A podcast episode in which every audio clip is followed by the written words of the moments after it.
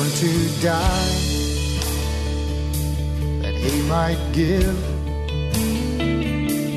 eternal life, that I might live. Welcome to Yankee Arnold Ministries.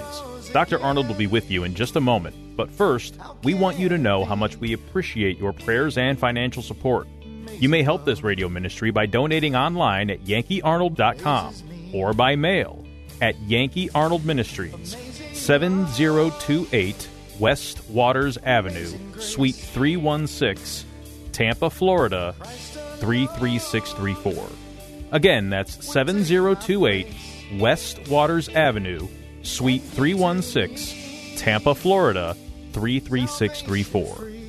Feel free to send Dr. Arnold your questions or comments to yankee at yankeearnold.com, and he will respond as quickly as possible. Now, here is Dr. Arnold with today's message. So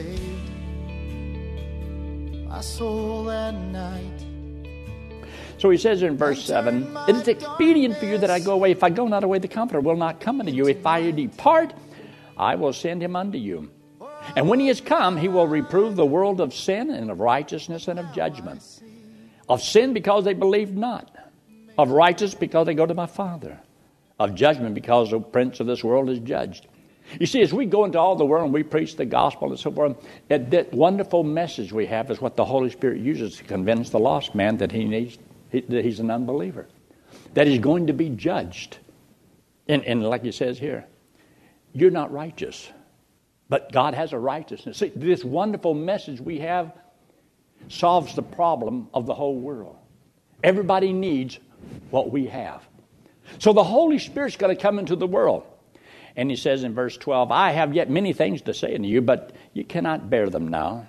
And this is why we have the rest of the scriptures that have been written, so that we can get those things and we learn little by little by little. And then he says in verse 13, "Howbeit when he, the Spirit of truth," the Holy Spirit, "is come," get this, "he will guide you into all truth." The Holy Spirit is the Holy Spirit. He's not an unholy spirit. He leads you into truth. He never leads you contrary to truth. He doesn't lead you away from truth. The Holy Spirit leads you to do that which is right. It's honoring to God. It will lead to a holy life, because that's what the Holy Spirit does. So you can't say the Holy Spirit led me to commit murder. The Holy Spirit led me to commit adultery. The Holy Spirit led me to... No, the Holy Spirit only leads you to do right. He doesn't lead you to wrong. So I've had people say, "Well, Yankee, I prayed about it." And then they do something that's not right because they prayed about it. Well, I don't care if you did pray about it. You should have waited for an answer from God, because if it's from the Lord, it will always be right. So anyway, down here in verse 13, he says, "For he shall not speak of himself." That's why you always be careful of people who always talk about the Holy Spirit. The Spirit, the Spirit, the Spirit, the Spirit, the Spirit. The Holy Spirit always magnifies Christ. Magnifies Christ. Teaches you about Christ. Leads you to Christ. And so there are some churches just built upon the Holy Spirit. But that's not what the Holy Spirit does. But look what he says here. "But whatsoever he shall hear, that shall he speak, and he will show you things to come." As, of course, when you read in the book of Revelations and Scripture and other things that have been revealed. But he also says here in verse 14, "He shall glorify himself." Is that what it says? "He shall glorify me, for he shall receive of mine and shall show it unto you." So if the more you want to know about the Lord, the more you want to know about Christ, then the Holy Spirit that indwells you is to teach you the Word of God, so you'll know more about God, more about Jesus Christ. He magnifies him. And then he says here in verse 15, "All things that the Father hath are mine. Therefore said I that he shall take of mine and shall show it unto you." So the Holy Spirit is the one that leads and guides us. Yeah, he shows things to us. But remember, I used to hear people always, and they'd say, "Lord, lead, guide, and direct," when they pray. Lord, lead, guide, and direct. But they never read the Bible.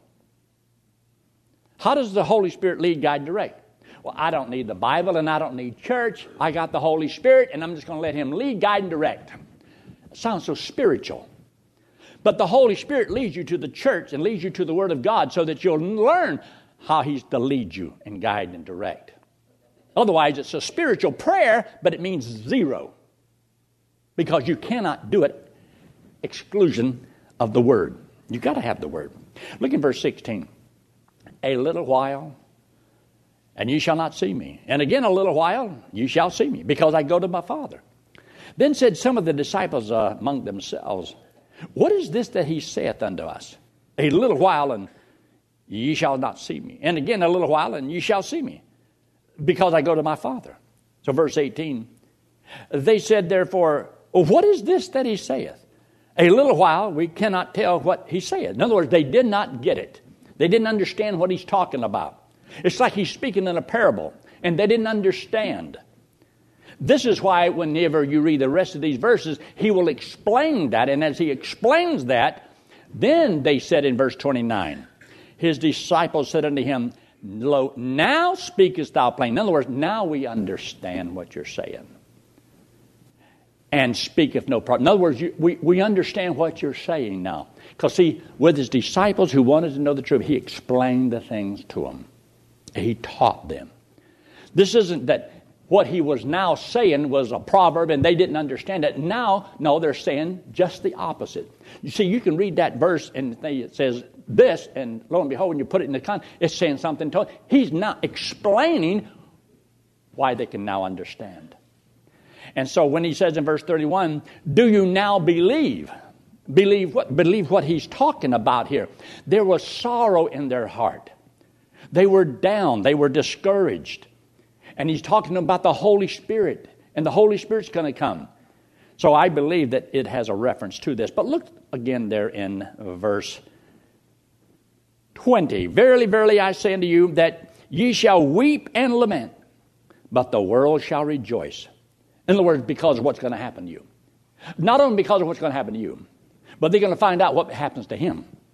Because when they see what happened to him, were they rejoicing or were they down? They were afraid. Because you see, those are some dark days coming. And he says, there's going to be a what? You're not going to see me. And then after a while, I'll be back. Somebody said that before. Arnold Schwarzenegger said, I'll be back. And he came back. And I got news for you. He's coming back again. So he makes this statement here in this verse 20. This is a good verse. That ye shall weep and lament, but the world shall rejoice. And get this. And ye shall be sorrowful, but your sorrow shall be turned into joy.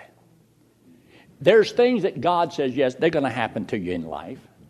And as I read Scripture, I don't always just try to read it for what they did. I was trying, what can I learn from this? How can I apply this to my life? And so as I live my life, I always find, yes, there's always things that produce sorrow. There's always a lot of grief in life. Seems like a lot of things just goes against the grain and goes wrong. But you also, in the back of your mind, you know, now, I don't understand all this. I can't explain all this. I wish I could just wave my little magic wand and it all go away. But it doesn't. But you know that on the other side of this problem, God is going to teach me something for it. The other night I read a thing on Wednesday night. I did it on the radio too because of a friend of mine named Linda Taylor years ago and all the things that happened to her. She got married when she was young. She had a teenage husband and he had a car wreck and he died. She got married later and husband left.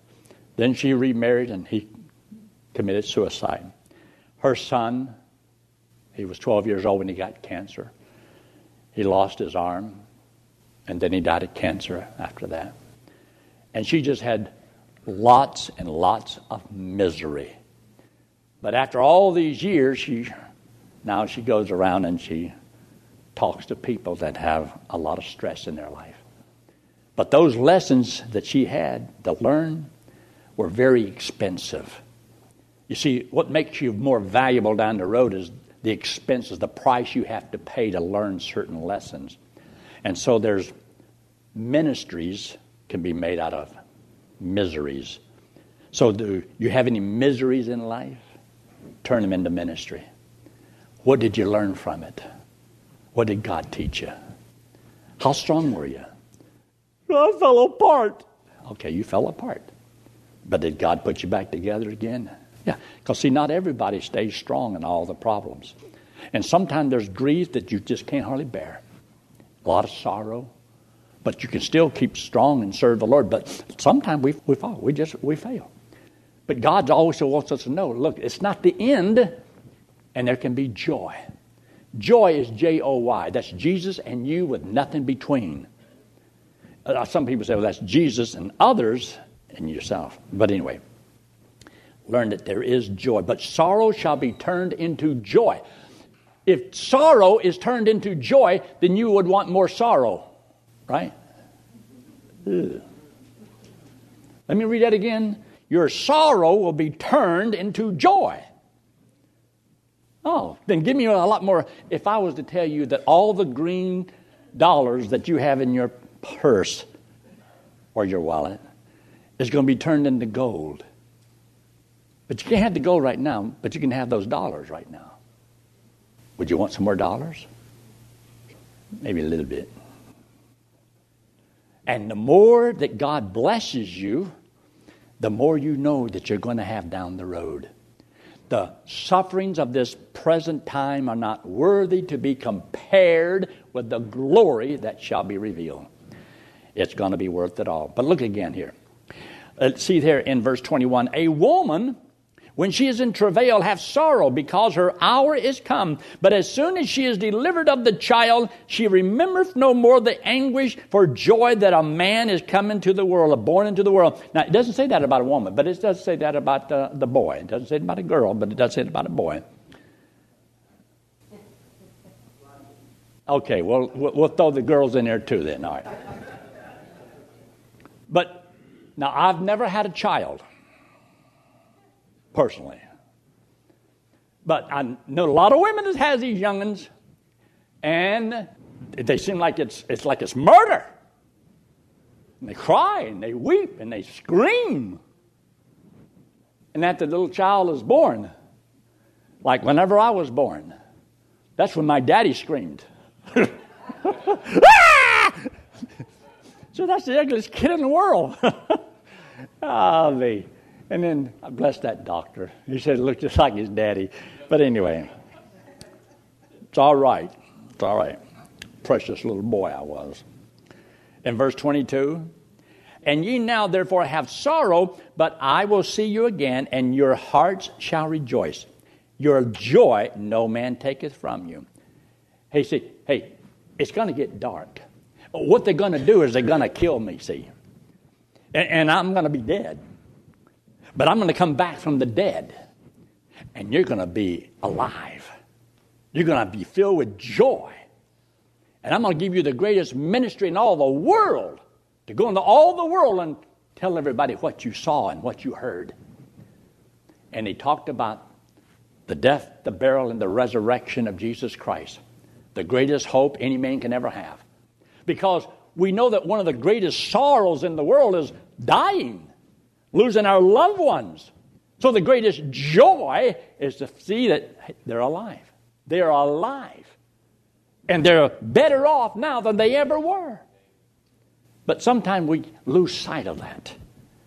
And so he says down here in verse 24, hitherto have ye asked nothing in my name. He said, and ye shall receive, that your joy may be full. These things have I spoken to you in Proverbs, but the time cometh when I shall no more speak unto you in Proverbs, but I shall show you plainly of the Father. At that day you shall ask in my name, and I will not answer, and I say not unto you, that I will pray the Father for you. For the Father loveth you, because ye have loved me, and have believed that I came from the Father. I came forth from the Father, and am come into the world. Again I leave the world, and go to the Father. His disciples said unto him, Lo, now speakest thou plainly, and speakest no proverbs. Now are we sure that thou knowest all things, and needeth not that any man should ask thee.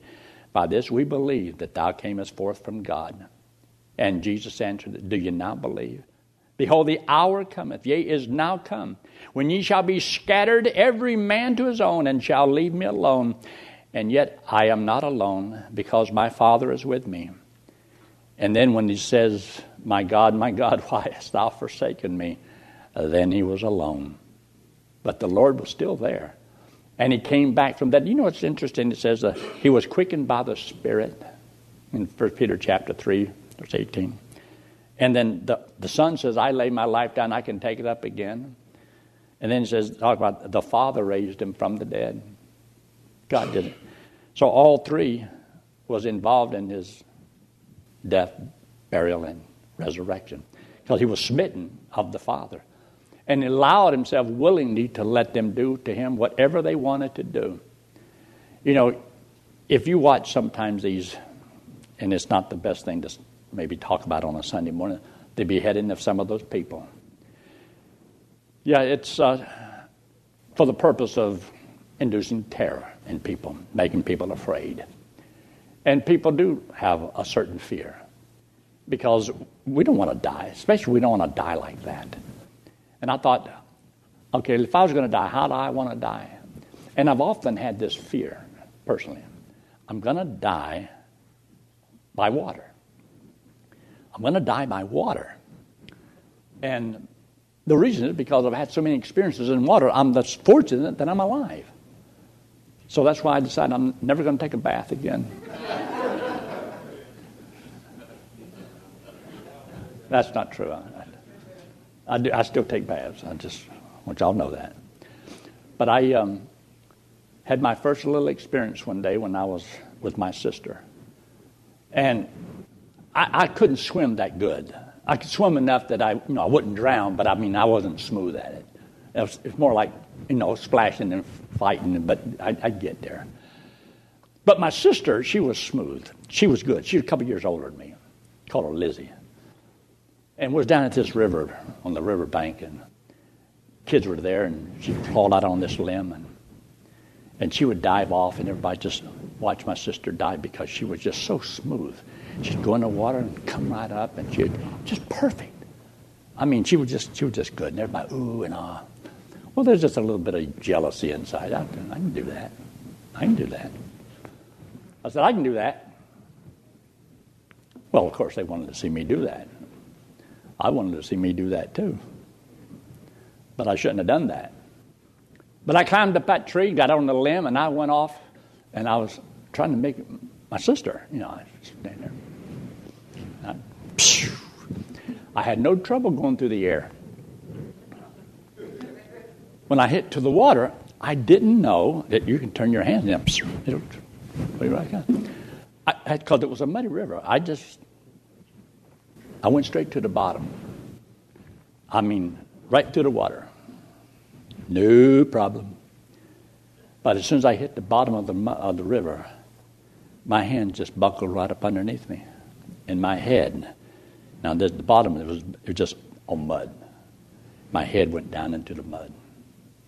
And I had mud. I was buried. Now, I wasn't planning on staying long, so I didn't take a lot of air with me. I was what you call a stick in the mud. I'm stuck in the mud. My feet are sticking up, but nobody can see me because the river's a dirty, muddy river. And I didn't come up. And I couldn't get loose. I had my hand. My hand just went right down into the mud. And I'm trying to push my head out. And I couldn't get my head loose. Have you ever got your foot stuck in the mud? And you go, suction. Try it with your head. In the bottom of a river. Now, I couldn't see. There was nothing to see. I had mud. I finally pulled my feet down, and I had me all fours. Now, that's not a very good position to be in, but that's the way I was. And all fours, I pushed myself, and I pulled my head loose. By now, I'm totally out of air. My lungs are burning, and I just felt so good. And I just floated to the top. And all I remember, they told me, it says, my sister got a hold of me and pulled me to the bank. She regretted that to this day. But I thought, I could have come, and I had sharp pains on the side of my head. It went down into my back. And later on, I found out so many people had done the same thing, and they just, they snapped their neck to paralyze for the rest of their life. And I thought, I come so close to dying, so close. And then I took a load of kids, not a load, but a carload, down to the Grand Canyon because we were going to check out a camp down there in the bottom of the Grand Canyon. And so we was going to walk down there and just see what it was like. And so me and Dave Cannon and Brian and I think Eddie went with me and Tim Sanchez. And so anyway, we parked up on the bike and we had to walk down in there 11 miles.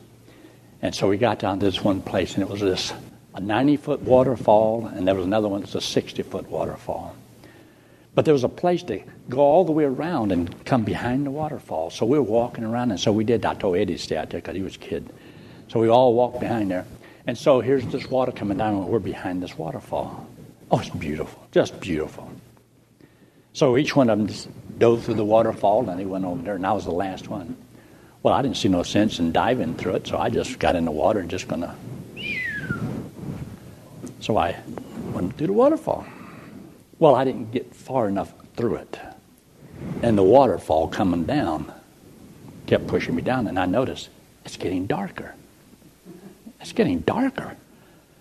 And I can't seem to get through, and I'm not going up, and it's getting dark. And it took me a while before I realized I'm not going up or out, I'm going down. And all of a sudden I realized that and panic. It will hit you. It panic. How am I going to get out of this? I could see myself, I'm going to die.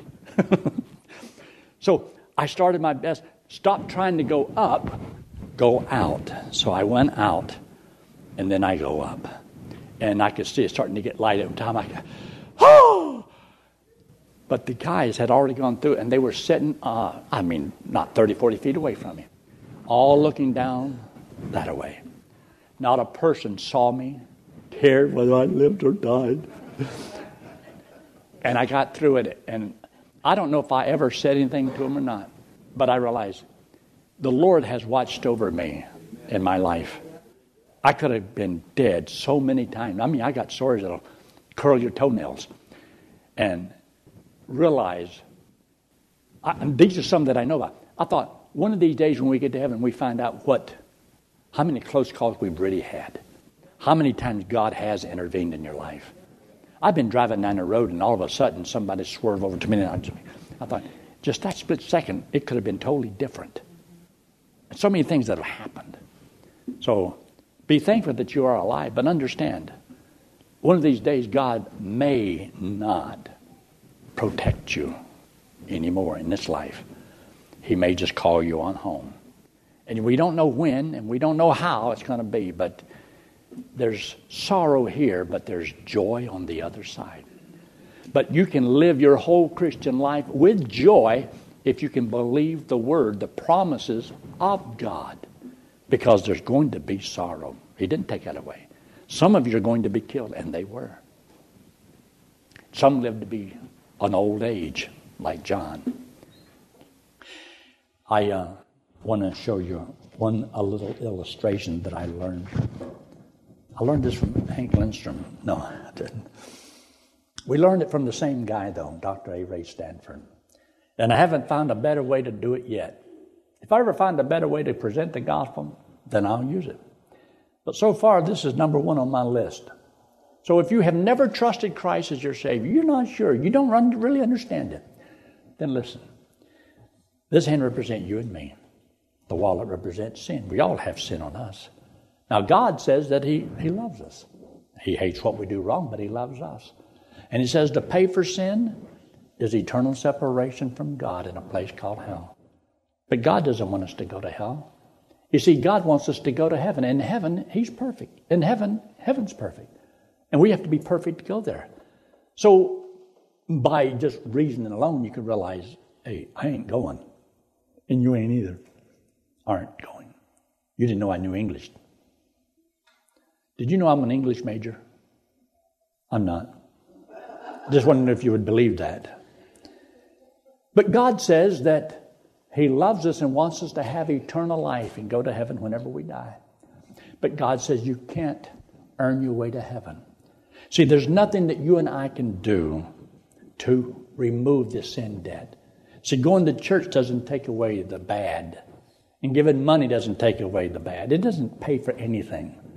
So God says you cannot save yourself by your good deeds. So going to church, I'm glad you did.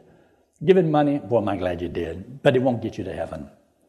When we pass the hat, you can even take some out. It's for the heathen anyway. No, we don't even do that. We don't even pass the hat because we wouldn't get the hat back. We're not encouraging that. Remember that. But God wants to know He loves you. He loves you. So He did something to show you how much He loves you. So this hand represents Jesus Christ. He's the Lord, God in the flesh. Came into the world because He loves us, hates our sin, because our sin separates us from Him. So Jesus Christ, who had no sin, didn't have to die. So He took our sins, paid for them on the cross.